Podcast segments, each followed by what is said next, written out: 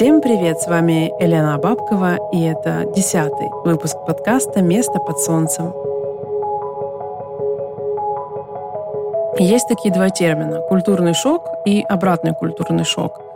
И я как раз о них сегодня хочу поговорить, потому что это напрямую касается миграции а, и того, что испытывают люди, когда переезжают в новую страну. А также я хочу а, рассказать свои наблюдения о разнице менталитетов, об уровне жизни и уровне нормы, как он сильно отличается от того, что мы считаем нормой, и э, того, как, что в Америке принято считать нормой. Мне уже достаточно сложно сейчас вспомнить весь тот объем новой информации, который мне пришлось принять и переварить в первое время жизни в Америке. Я абсолютно точно понимаю, что это как раз и был культурный шок, который испытывают люди, принимая решение остаться жить в новой стране. Уровень этого шока обычно мягче для нас, когда мы туристы. И испытать в полном объеме его можно только при более глубоком погружении в жизнь и быт другой страны.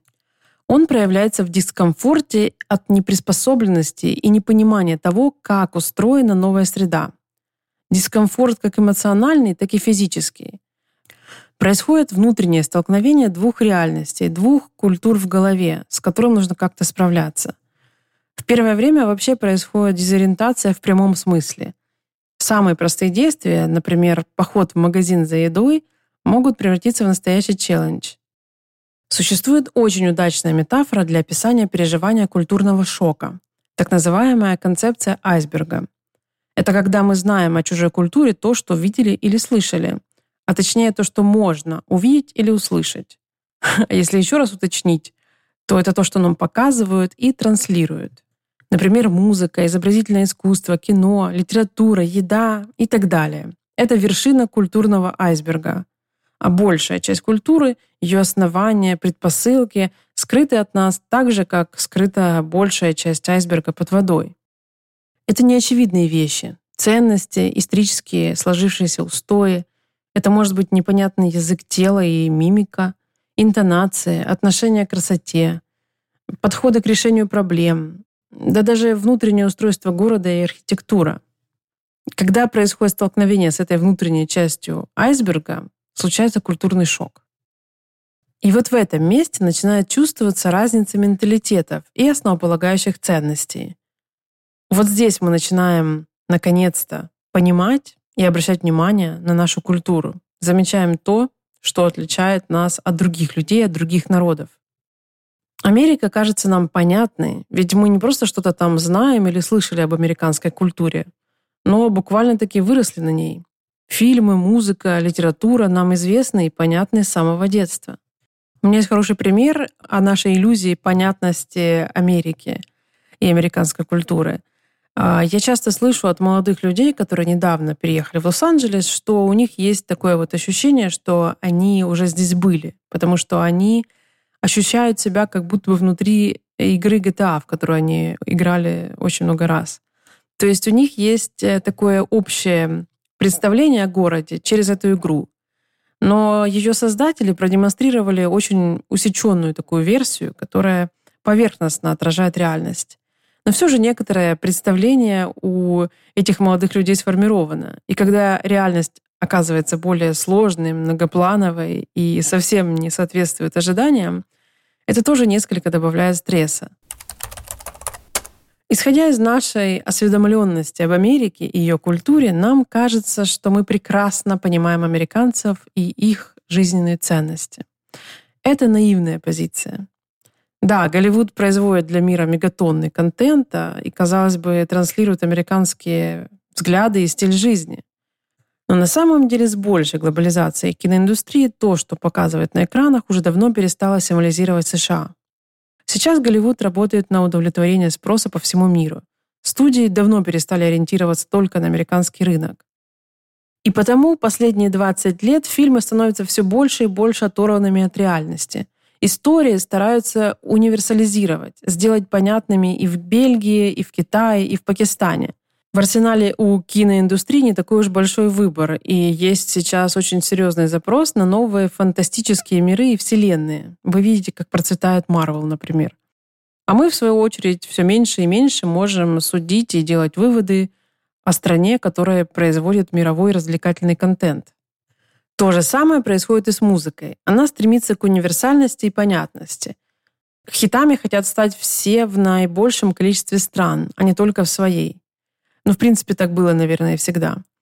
Поэтому на самом деле, потребляя американский контент сегодня, вы не будете иметь четкое представление о культуре этой страны. Америка работает на весь мир. Для того, чтобы разобраться в том, что такое США на самом деле, должны быть настроены очень четкие фильтры по отбору информации. Если вы вдруг решите поставить себе такую цель, понять американцев, есть э, авторское кино и чисто американская музыка, чтобы хоть как-то составить свое представление о культуре. Еще больше информации может дать анализ американской внутренней политики. На самом деле Америка, точнее США, это очень большая страна с огромным количеством культурных течений, исторических сложившихся традиций. Поэтому легче все-таки оперировать культурами западного и восточного побережья, югом или центральными штатами – и вообще каждый штат — это, можно сказать, отдельная страна со своими особенностями, традициями и даже законами. Я уже пять лет живу в максимально западной точке страны и, наверное, мира, а, и могу пока что делать выводы о культуре именно Калифорнии, которая как раз является самым крупным по населению штатом Америки. Тут живут более 40 миллионов человек, кстати, 20 из которых проживают в так называемом Большом Лос-Анджелесе — это такая агломерация или метрополия из 88 отдельных городов. В общем, нам кажется, что мы знаем, что такое США. Но если не заниматься изучением целенаправленно и не готовиться заранее, то вас будет ждать множество открытий и сюрпризов по приезду сюда. И далеко не все будут приятными. Так что готовьтесь испытать культурный шок в обязательном порядке. Всего существует четыре основные фазы культурного шока. Первую называют медовый месяц или букетно-конфетный период, когда в самом начале все новые вещи и наблюдения вызывают удивление и даже восторг. И когда вдруг обнаруживается, что мир такой разный и интересный. Это момент расширения восприятия, дальше которого обычно не выходят туристы. Этот период длится от двух недель до шести месяцев. В зависимости от того, когда закончатся деньги и придется столкнуться с реальностью. Поэтому, приезжая в новую страну, туристы часто просто влюбляются. Они не успевают осознать глубину отличий и воспринимают их как нечто очень интересное, необычное и то, что хочется познать. Вторая фаза – это и есть тот самый культурный шок, когда нестыковки перестают удивлять и начинают раздражать. Сюда входят все те скрытые слои айсберга, которые не видны с поверхности. В это время мы резко начинаем видеть различия между собой и местными жителями. Чувствуем свою неспособность нормально говорить и быстро понимать окружающих. Любые простые действия могут вызывать негативные эмоции, так как есть ощущение преодоления себя, продумывания каждой малейшей детали для достижения стандартных действий, таких как э, просто правила дорожного движения, например, или общение с официантом в ресторане, или получение документов, или тот самый small talk, которого все боятся и о котором многие слышали и пытаются избежать. И даже, например, стирка одежды, потому что в доме, например, может быть э, какие-то правила, если это общая прачечная, например, на каком-то этаже или где-то э, одна на всех, то это тоже может превратиться в настоящий челлендж. Лично меня абсолютно неожиданно напрягло архитектурное устройство города. Оно настолько сильно отличается от европейского, что вначале мне нужно было очень сильно перестроить голову, чтобы вообще понять, как здесь все устроено, как, как вообще какую-то логику для себя обозначить. Отдельный момент, один из э, основополагающих, это люди. Их манера говорить, одеваться, вести себя. Ко всему этому надо привыкнуть. Даже внешний вид может сначала сильно сбивать с толку и шокировать. А меня, к примеру, неприятно удивило то, что встречающиеся на моем пути американцы не стараются выговаривать слова почетче и не говорят медленнее, чтобы я их уж наверняка поняла. А с какой стати им, казалось бы, так делать? Спасибо, что хоть повторили три раза и мило улыбались при этом. Все эти детали и особенности перестают быть восхитительными и удивительными, когда приходит понимание, что это не на несколько дней, а на очень долго, если не навсегда.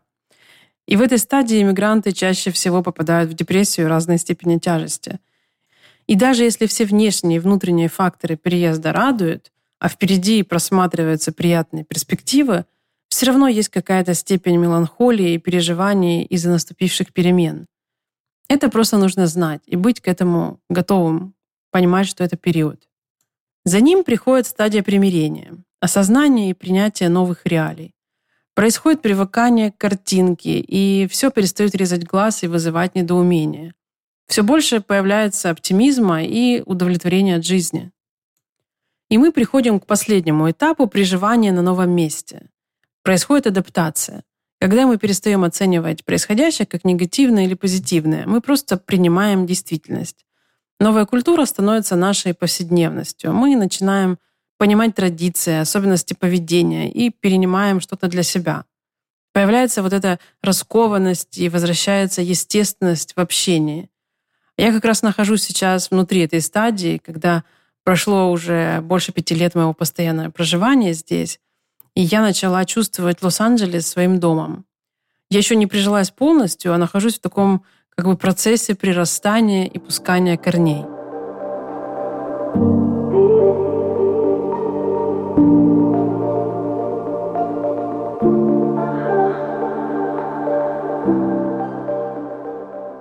Я никогда не могла точно понять и определить, что такое разница в менталитете, в чем она заключается – но у меня получилось это осознать на практике.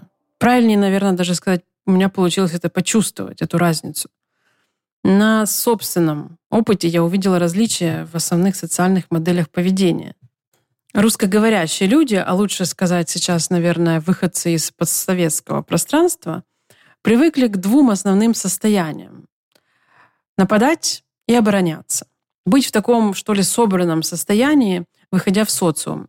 Мы сильно чувствуем конкуренцию и готовы атаковать иногда раньше, чем на нас напали. Американцы в целом более расслабленные и более открытые друг другу, и такие вот как бы принимающие. То есть в обществе коммуникация происходит в таком более миролюбивом контексте, и агрессия сведена к минимуму. И хоть никто не бежит к вам в объятия на улице, к счастью, и слава богу, вы не встретите осуждающих или каких-то недобрых взглядов. Второе основополагающее отличие – это дисциплина и соблюдение правил. Мы любим нарушать правила. И у нас даже есть негласное такое поощрение э, в обществе. Это становится предметом гордости и бравады в наших селениях. А также мы привыкли обходить плохо работающие правила. Мы ищем способы, как нам получить желаемое, включаем смекалку, знаем, как доехать быстрее и вообще как добиться своего.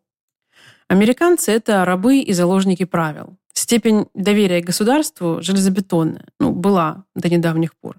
Сейчас поясню. Они знают, что правила на их стороне, придуманы, чтобы улучшить жизнь граждан, и часто просто подчиняются им слепо. Они привыкли к стабильности и к тому, что система работает четко.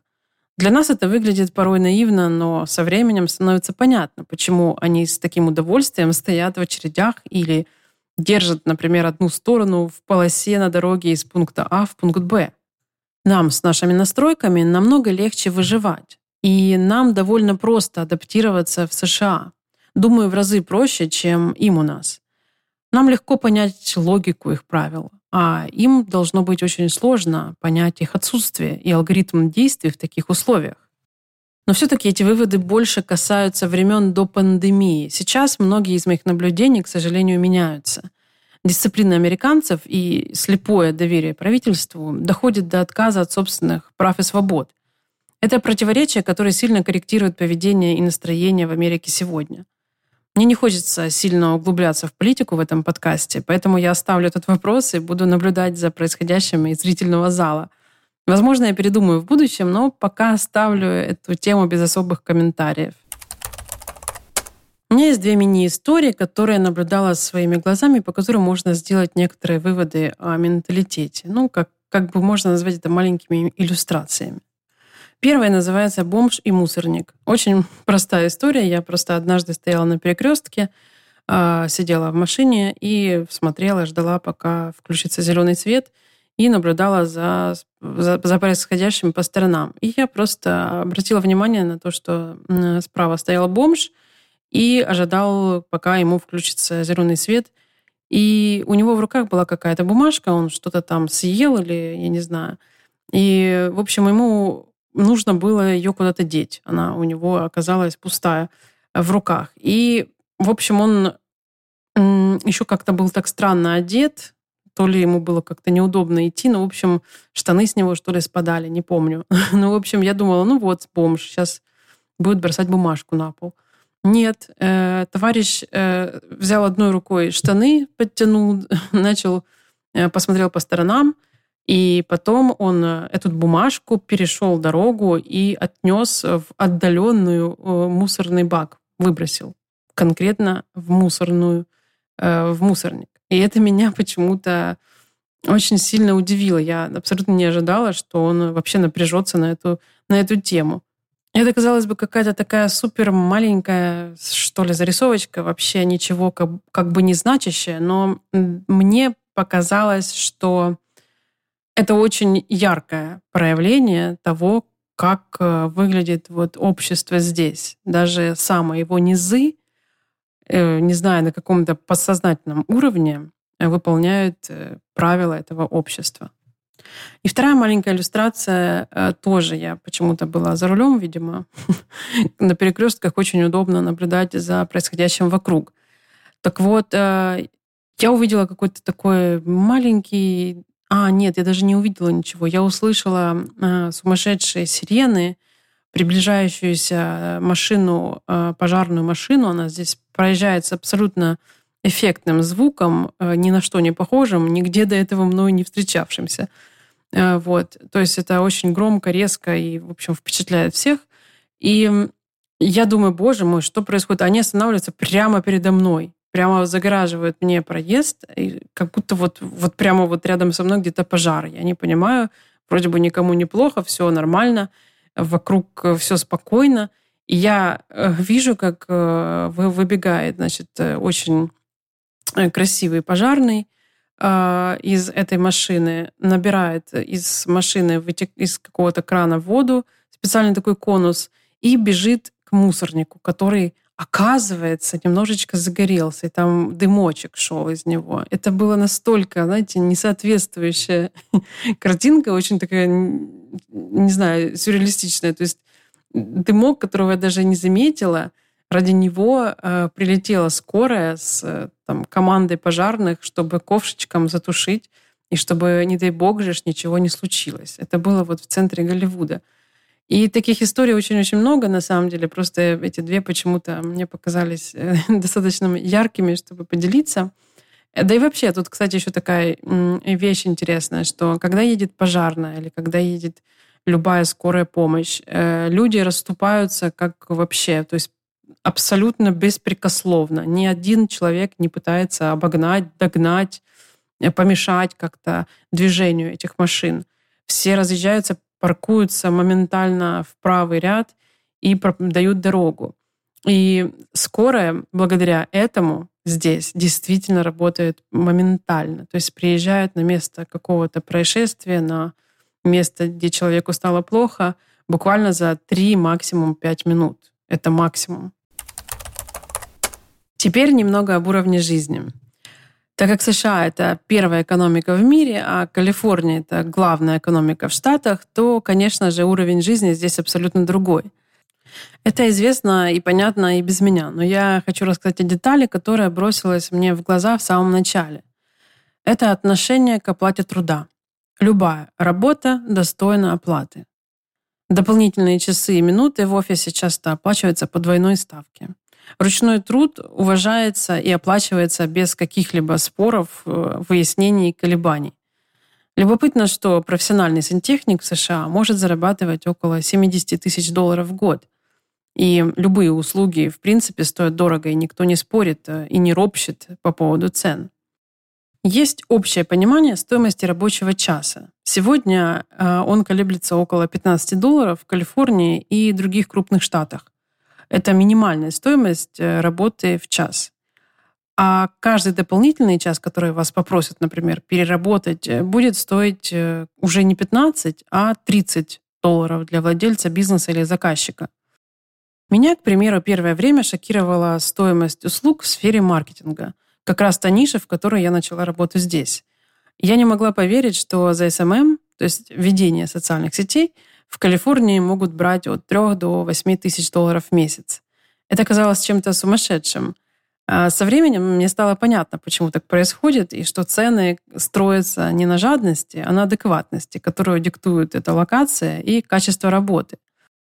Но у меня были большие проблемы с осознанием а, стоимости собственной работы. Я никак не могла назначить себе нормальную, адекватную стоимость.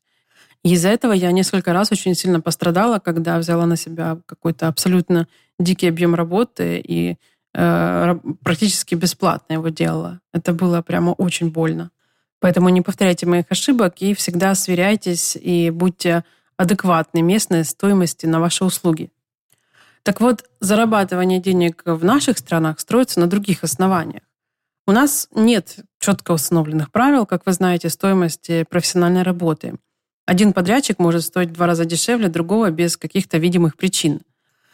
На моем опыте, особенно в творческой среде, мне часто приходилось работать практически в ноль, чтобы продолжать делать то, что я хочу, и не сдавать себя в аренду дяде. А, но, кстати, совсем недавно, до войны, я даже увидела новую тенденцию у молодых профессионалов – знание стоимости своего труда. Я работаю сейчас э, с дизайнером, звукорежиссером и маркетологами из Украины. И за последние несколько лет они научились четко озвучивать стоимость своей работы. И мне было приятно осознавать, что эта ситуация меняется. Это объясняется ростом профессиональной среды в целом и увеличением спроса и э, изменением рынка, а не только самоуверенностью молодых профессионалов. Но э, сейчас конечно, творится вообще непонятно что. Надеюсь, что все эти люди найдут себя и смогут как-то творить и создавать дальше. И еще немного поговорю о цифрах. Э, быстро расскажу о стоимости жизни и э, уровне нормы, так называемом. Для вновь прибывших иммигрантов и для тех, кто сюда собирается, очень важно понимать, что сколько стоит, и для тех, кто приезжает сюда без, э, не знаю, без какого-то понятного места жительства, им придется изначально э, снимать комнату для себя, потому что других вариантов аренды жилья без документов, без первичных каких-то капиталов ну, будет очень сложно, почти невозможно. Стоимость комнаты составляет от в районе тысячи долларов, и стоимость квартиры – будет стоить, начинается от 2000 долларов в месяц. А, не могу говорить обо всей Америке, конечно же, потому что цены разные, но в Калифорнии в Лос-Анджелесе примерно вот такие. И э, стоимость жизни в целом а, достаточно высокая, как вы понимаете. Всего на жизнь может э, хватать где-то 2000 долларов в месяц. Это в самом-самом начале. И это важно понимать, потому что со временем постепенно расходы будут нарастать, как снежный ком. Э, почему так происходит? Потому что чем больше вы э, вживаетесь в общество, чем больше вы услуг начинаете приобретать, появляются машины, появляются страховки, очень много ежемесячных плат, и со временем это все нарастает, нарастает, и, конечно же, сейчас уже э, для, мне сложно представить, как выжить на 2000 долларов, но э, для самого начала этого может реально хватить на какие-то первые месяцы. А вообще уровень нормы здесь очень сильно отличается от того, к которому привыкло большинство приезжающих из стран так называемого третьего мира. Вам может броситься в глаза, например, ухоженность муниципальных территорий, зданий – Э, есть очень старые учреждения, довольно изношенные, но при этом они будут максимально ухоженные. Даже самый простой, старый, многоквартирный дом с недорогой арендной платой где-нибудь э, на задворках Голливуда никогда не сможет приблизиться к нашим стандартам подъездов и лифтов. Я до сих пор вспоминаю это иногда, когда захожу в местные подъезды. У меня как-то картинка контрастная очень. Есть такой вот некий уровень нормы, ниже которого опуститься здесь э, крайне сложно. Ну, точнее, найти это, наткнуться на это очень сложно.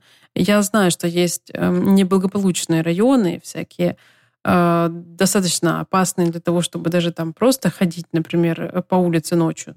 Но, э, честно говоря, я вот за пять лет туда как-то ни разу даже и не доехала. Это как-то слишком далеко отсюда.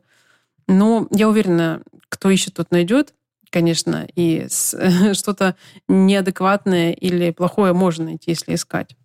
Но в целом э, чувствуется вот это вот общее какое-то стремление к порядку и чистоте. Еще интересно то, что уровень сервиса — это, можно сказать, э, закон. Э, иногда это выглядит абсолютно дико для нас. Э, формула «клиент всегда прав» здесь доходит иногда до абсурда.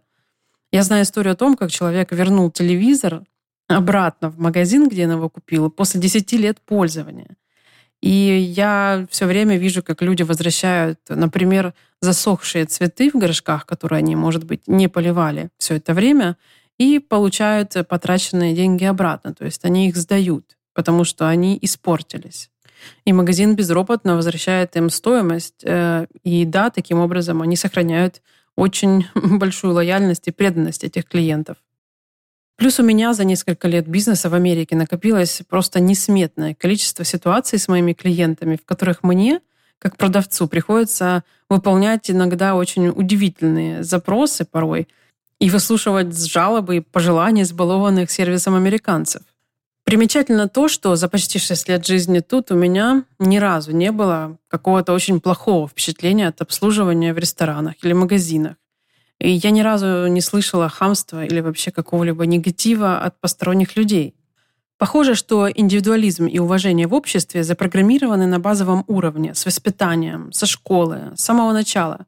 Неважно, какой прослойке общества принадлежат эти люди. Уважение окружающих – это норма, естественное состояние.